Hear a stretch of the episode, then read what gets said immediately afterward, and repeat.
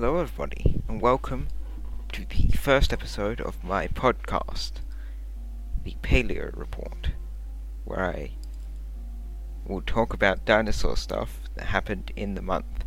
It's going to be a monthly podcast, and this is the first episode for July 2023.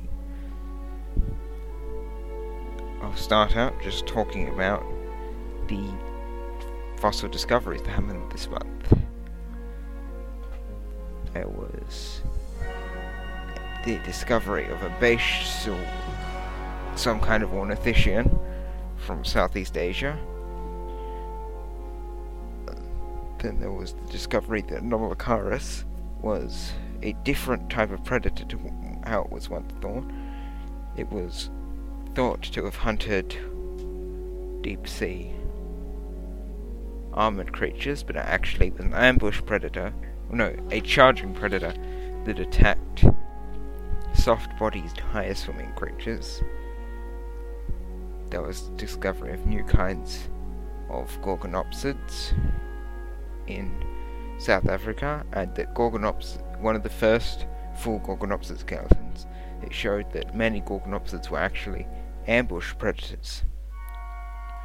Uh, there was a Nothrotherium, which is a type of giant ground sloth, and a fossil of a fetus of one of them was discovered in South America, which I didn't even know that fetuses could fossilize.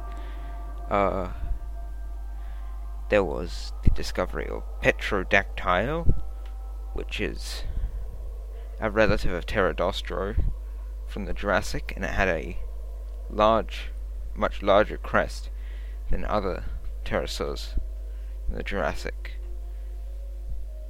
And there is, of course, the famous and very well preserved Psittacosaurus and Repenomamus fossil, which I will talk about in a little bit.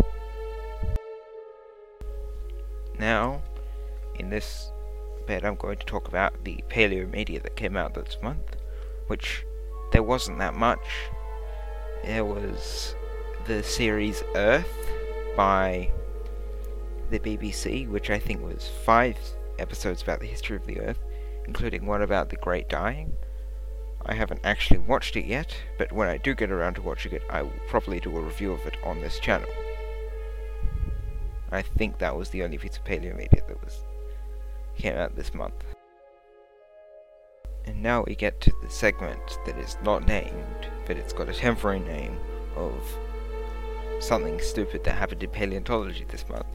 And I will be talking more about the Psittacosaurus and Repenomamus, Repenomamus fossil, which showed a Psittacosaurus getting bitten by a Repenomamus.